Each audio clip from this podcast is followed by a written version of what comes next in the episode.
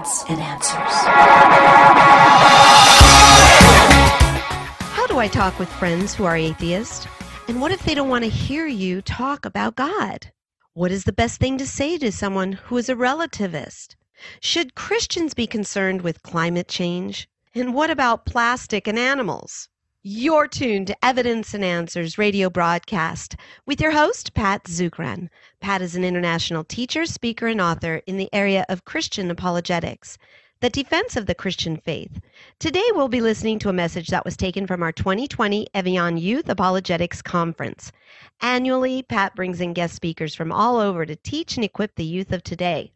Listen as Pat answers some of these challenging questions here in part five of this series Tough questions teens ask. You're listening to Evidence and Answers, where we provide compelling evidence for faith and hope in Christ and biblical answers to the challenges of today. Well, we just finished our annual Youth Apologetics Conference. And of course, one of the most favorite times in the conference, the one we get a lot of demand for is the Q&A session.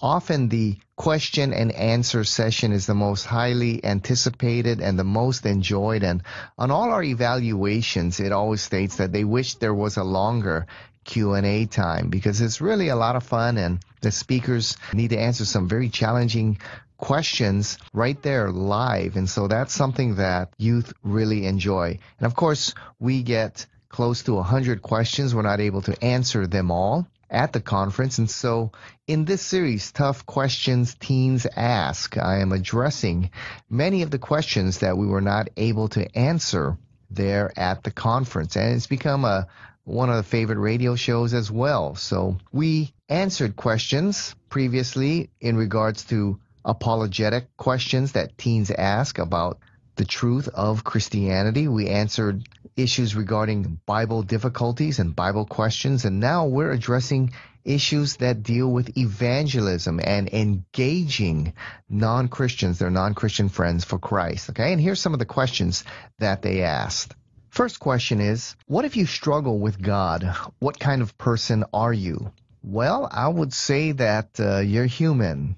I think all of us struggle with God, and even the biblical authors, the prophets and the apostles, many struggled with God and wrestled with God, trying to put together the things they were experiencing, especially when it came to issues like evil and suffering and how can God be loving and good and righteous and sovereign and in control and allow evil to happen.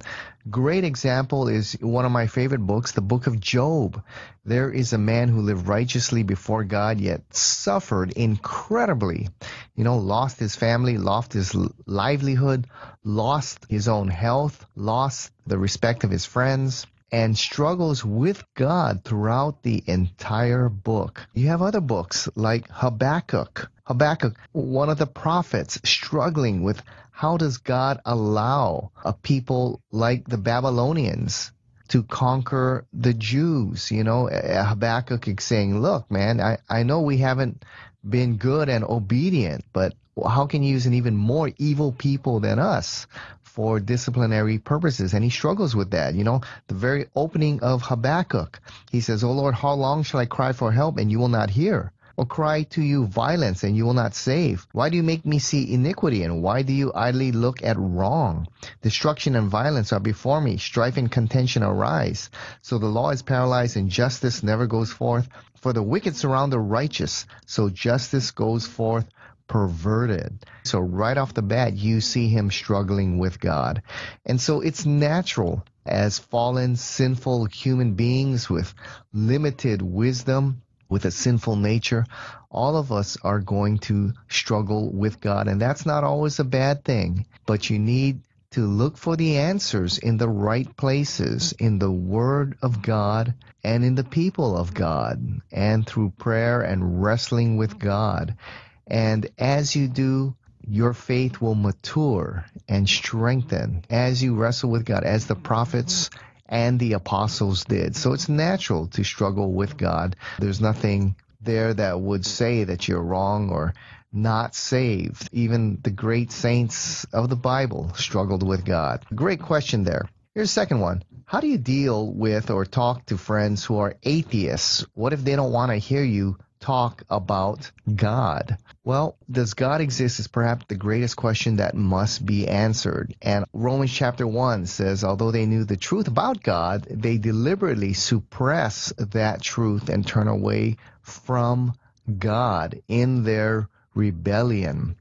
And so they're deliberately turning away from the truth that they know. Now, there's several ways to approach this, but one of the things that we're all interested in, innate in all of us, is truth. We all want to know truth and we want to live and abide by truth. Right? So if you just talk about truth and present truth in all arenas, it eventually leads to its source. And what is the source of truth? God.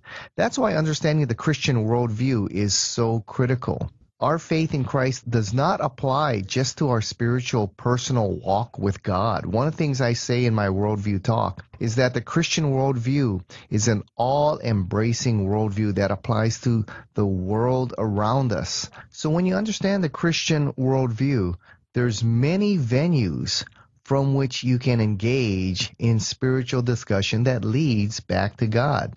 So, for example, they may not want to talk about Jesus directly or the Gospels or the book of John. But, for example, does the Bible have a lot to say regarding science? Absolutely. When it comes to the created world around us, the Bible is not a scientific book, it's written pre science. But when it talks about the creation and the world around us, what it says is indeed true. And what's true in science confirms God's word or is consistent with God's word. So, for example, if you're trained in a Christian worldview and you understand apologetics, science is a great avenue from which to introduce truths about God. For example, science is unanimous in the scientific world that the universe is not eternal, that the universe has a beginning. Now, scientists call this the Big Bang. Call it whatever you want, all right? But the fact is, the universe has a beginning. Now, the law of causality comes into play. Whatever has a beginning must have a cause. If the universe has a beginning, it must have a cause.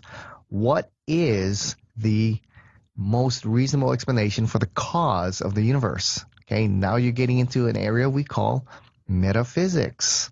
All right, beyond just the physical world. What created the universe? Whatever created the universe, the law of cause and effect. Every cause has an effect, every effect has a cause. No effect is greater than its cause. Whatever caused the universe is greater than the universe. What is it that could will the universe into being? What is it that is greater than time, that could create time? What is it that is so powerful that could create an order universe like this? I think God is a great uh, and the most reasonable cause here. But you see, talking something about the truths of science can get you to talk about God. So if you understand the Christian worldview, there are many avenues through which you can introduce God. For example, another one, the movies can be an avenue through which you introduce the gospel. For example, Avatar, very popular movie. What's the theme of Avatar? Well, it's environmentalism. Okay, the Na'vi live in a pristine paradise, the Garden of Eden, right? And why do they live in the Garden of Eden? Well, we discover they are pantheists. They worship the planet that they're on. They all get in tune with the energy of the planet, focused, you know, on this great sacred tree that they all plug into. And so they're pantheists. Okay, they're one with the planet. Now, humans come and invade the planet, and what? Humans have the wrong worldview. They don't care about the environment. They destroy the environment, and a great war takes place there. Now, what is the theme of Avatar? Well, it's environmentalism. If we want a pristine paradise again, like the Na'vi have on their planet, we need to become pantheists. Okay? Worship the planet. Now, it's a great talk to environmentalism there. Is pantheism, is the worldview of pantheism, will that lead us to solve the environmentalist problem? Well, if it does, then pantheist countries should be the cleanest and most environmentally conscious of all. Where would you go to look at cultures that are pantheistic? Well, go to India, all right? New Delhi, Calcutta, how are they? Are they the most pristine and beautiful cities of all? No. They're some of the filthiest, disease ridden cities that you're going to see in the world. Pantheism is not the answer. Well, what is? Does the Bible have anything to say about environmentalism? You bet it does. You see, and there's a great avenue to introduce the truths of Scripture that eventually lead back to God there. When you're discussing justice, political issues, right and wrong, is there a universal moral law? What makes the Taliban and ISIS, what makes their position wrong and ours in the U.S. right? Or is it just a matter of opinions and who's ever the stronger nation is going to impose their views and their opinions on others?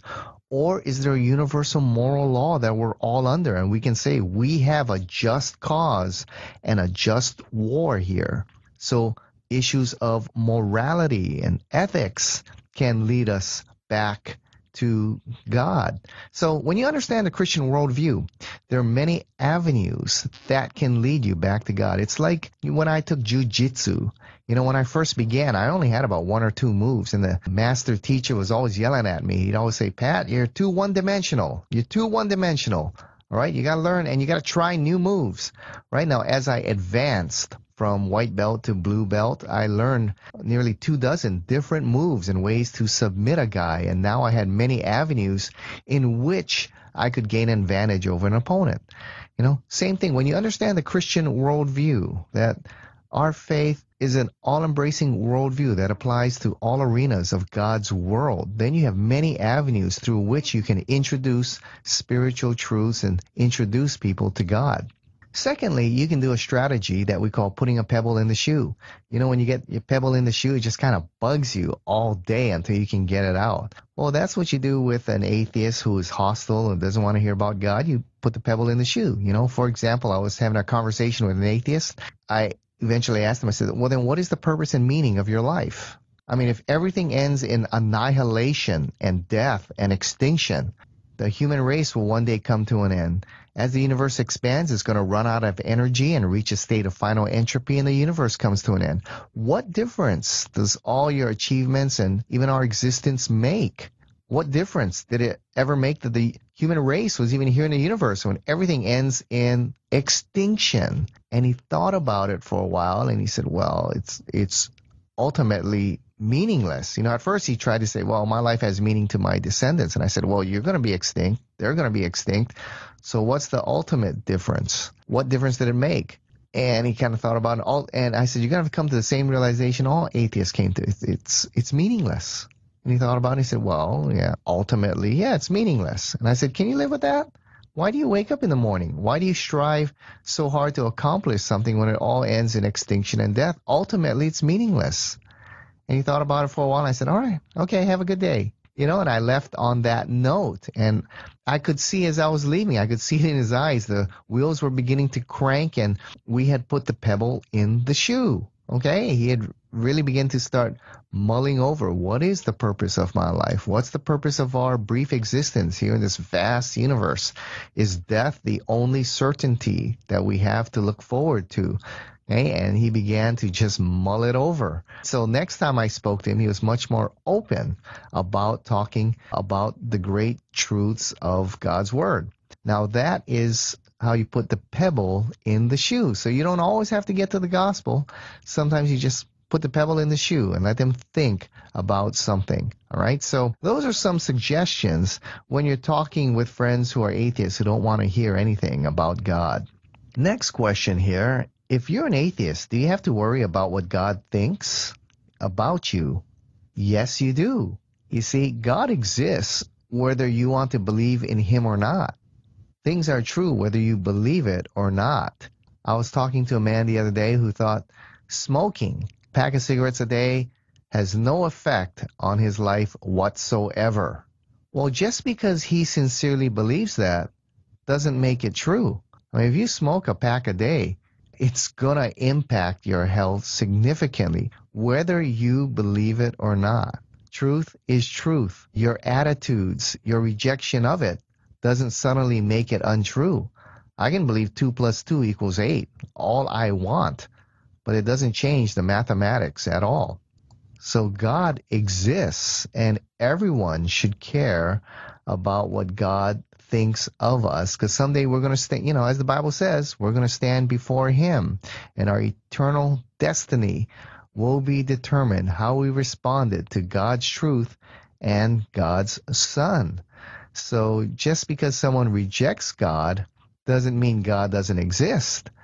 God exists whether we want to believe him or not. You can reject it, but it doesn't make it not true. God doesn't suddenly disappear. So definitely. And I think that's more the question about truth. God exists whether you want to believe him or not. Truth is truth, whether you accept it or not. It doesn't change the facts. That's a great question. Now, the next one is what is the best thing to say to someone who is a relativist, right? Who believes there's no such thing as absolute truth or someone who believes there's no such thing as truth. Well, the best thing to say to ask someone is when they make a statement, you just look at them and say, is that true? All right. If it's true, then they can't be a relativist, right? Their system completely falls apart. If someone says relativism is true, then you just ask, okay, well, is that a true statement you just made? They say there's no such thing as truth. You ask them, is that a true statement you just made? There are no absolutes. Is that a true statement you just made?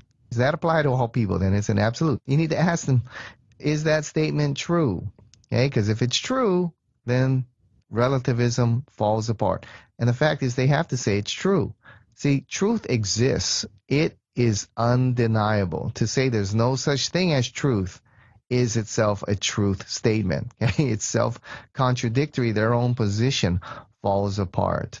All right. So the best thing to say to someone who's a relativist, just whatever statement they make, you say, is that statement true? There's no such thing as absolutes. Is that an absolute? Is that a true statement you just made? That's the best thing you can say to a relativist. It is God who seeks us. We are lost, and He comes looking for us. Now, that's unheard of in Asian cultures. Yet, uh, I can tell you dozens of stories, you know, where parents have come to Christ and discovered how they have caused a lot of hurt in the life of their children and went and apologized and sought forgiveness from their children. And their children completely stunned, you know, by what they've seen, goes against their culture. Uh, many saw the transformation in the lives of their parents and the power of Christ at work and many of the children and grandchildren have come to faith in Christ as a result of that. They obeyed the biblical teachings over the traditions of the culture.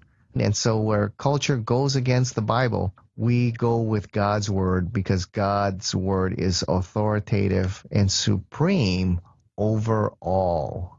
Next question here, once again, has to do with the environment. Should Christians be concerned about climate change? What about plastics and animals? Where's the line between caring for creation and environmentalism? One of the tragedies, you know, in the Christian world today is that young people care so much about the environment and yet we hear so few sermons or messages on Christian environmentalism. Most of the environmental messages comes from the New Age and the pantheist crowd, and they care about creation because they worship the creation. One of the sad things is that the strongest message and the true message of environmentalism comes right from the Bible. When I speak on Christian environmentalism on the university or high school campuses around the world, that classroom is packed because people have never heard anything from the Bible about the environment. They've never heard of Christian environmentalism. And when it comes to environmentalism, we Christians have the true message and the best message when it comes to environmentalism. And so we should be concerned about the environment and our world around us because that's something that God created. And what God created and God cares for we should care for as well. And that's understanding our role in creation. In Genesis 1:28, God created men and women in his image and one of our responsibility is to rule over creation. Genesis chapter 1 verse 28. We are to rule over creation. We are not to worship creation, but to rule over it, to use the resources responsibly to enhance human life and civilization. But also Genesis 2:15, we are to care for creation. We are not to exploit or destroy the creation, but use the resources wisely and care or steward, carefully steward God's creation. That's what we're called to do. And when you look in throughout the Bible, all right, God shows tremendous care for his creation. In fact, many of the covenants that God makes involve not only the redemption of mankind, but creation as well. For example, the covenant that God makes with Noah, the rainbow, he says, When the bow is in the clouds, I will see to it and remember the everlasting covenant between God and every living creature of all flesh that is on the earth. Second Chronicles 7:14 says, If my people who are called by my name will humble themselves and pray and seek my face and turn from their wicked ways, then will I hear from heaven and will forgive their sin and heal their land. So the redemption and the healing of a civilization also involves restoration with God of the people, but also of the land. And so we as Christians should care about the environment because the world around us is something that God created, and He has placed us as stewards to rule over creation, to use the resources of creation to enhance human life and civilization, but also to steward it, right? To care for God's creation, to use those resources in a responsible way. And so as Christians, we have the greatest environmental message. We should care about the creation around us. We should care about things like climate change and the use of plastics and extinction of species. That's something that we should care about, but not because we worship the earth or that the fly or the mosquito or insects have equal rights to human beings or you know, that the cow is divine somehow. Or we're disturbing the spirit of the gods by cutting down trees or eating cows or whatever it may be. But it's because we are stewards of God's creation and we're to use the resources of this earth wisely with great care. Our final question we're going to address today is this one does God reach out to everyone personally, or do people have to be reached by a Christian? Well, God reaches out to everyone through what we call general revelation, through the creation. Every day, creation points to its creator.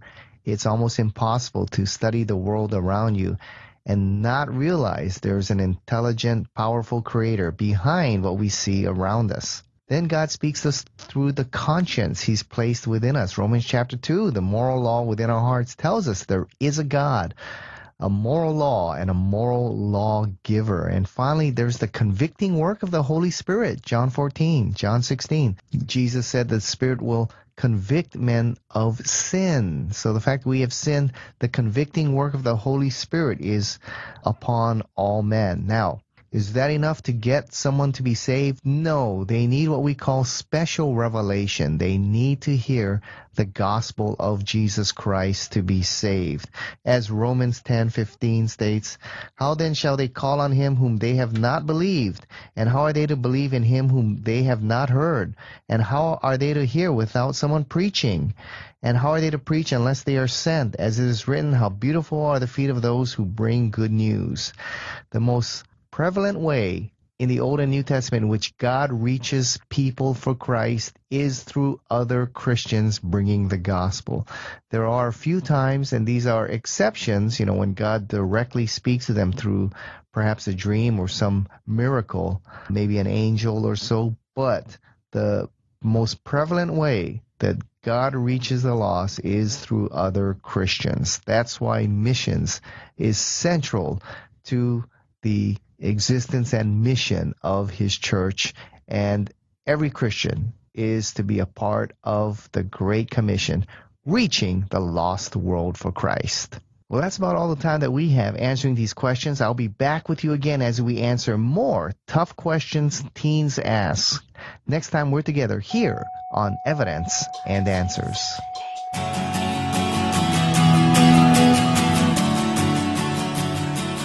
We've run out of time. Thank you for joining us here on Evidence and Answers radio broadcast.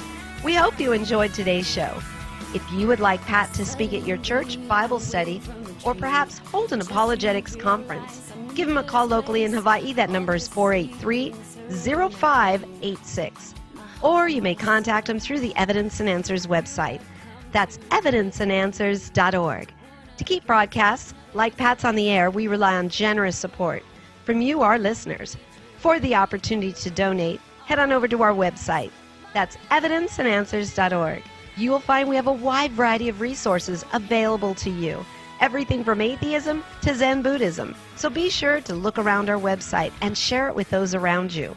Join us again next time on the air or online as we provide compelling reasons for faith in Christ. That's Evidence and Answers with Pat Zukeran yeah.